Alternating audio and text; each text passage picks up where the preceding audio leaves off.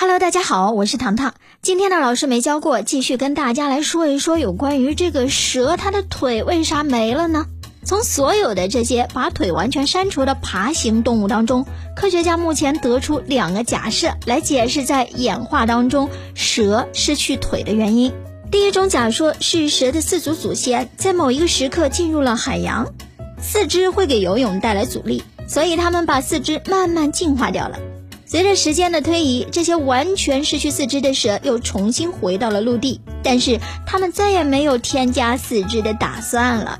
在二零一五年之前，大部分发现的古老蛇类化石都是生活在海洋的，这给这种假说提供了一些证据支持。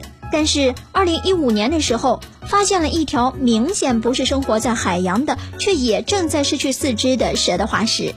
这给另外一种假说也提供了一些证据支持，什么呢？第二种假说就是假设蛇的四足祖先在陆地上挖洞，就像现在的蚯蚓一样，在这种生活方式下，那腿也是一种障碍呀。所以，随着它们适应地下生活，它们的腿逐渐的减短并失去，首先是前肢，然后是后肢。两种假说都有大量的支持者，不排除两者都是对的。蛇的不同祖先可能在不同的环境当中，为了应对相似的环境压力，进化出几乎相同的生理结构。在自然界当中，这种情况也是非常常见的，它被称为趋同进化。那就我个人而言呢，我倾向于第二种假说，因为我觉得进入海洋之后失去腿是很难理解的。它为什么不是像现在的鲸豚类那样变成尾巴和鳍呢？还有，要从海洋再回到陆地，我觉得更加难以理解。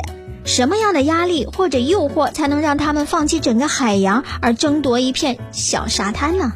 其实，第二种假说也是有很多漏洞的。其中最明显的就是，我用四肢作为铲子，不是更应该好挖洞的吗？干嘛要丢弃呢？一些古生物学家给出的解释是。蛇的四足祖先最开始可能很少自己挖洞，而是占领别人的洞穴。好吧，只能说要弄清楚蛇为什么没有腿是非常困难的，这得有更多的化石证据才行。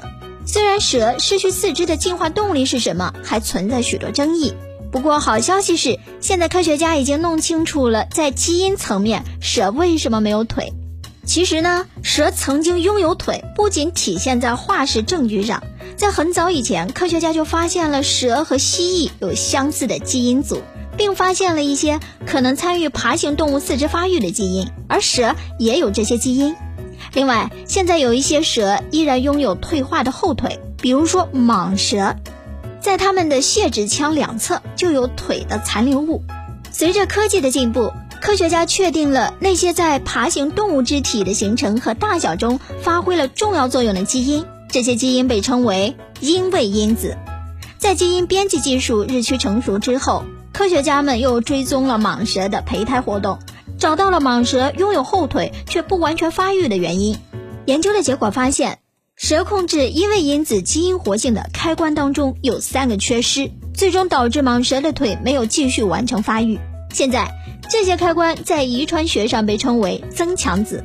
一些突变导致蛇的增强子阻止了其控制四肢发育基因的激活，从而彻底改变蛇的外观。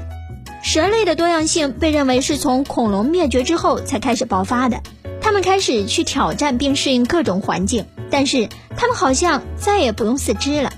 现代的蛇好像有点符合一个哲学道理：以不变应万变，在不同环境之下，身体结构也不需要有太大的变化。却依然可以活得很好。说到这里，糖糖在想，很快是不是我们人类也失去自己的双腿了呢？因为这电动化、自动化和自动驾驶导致的呢？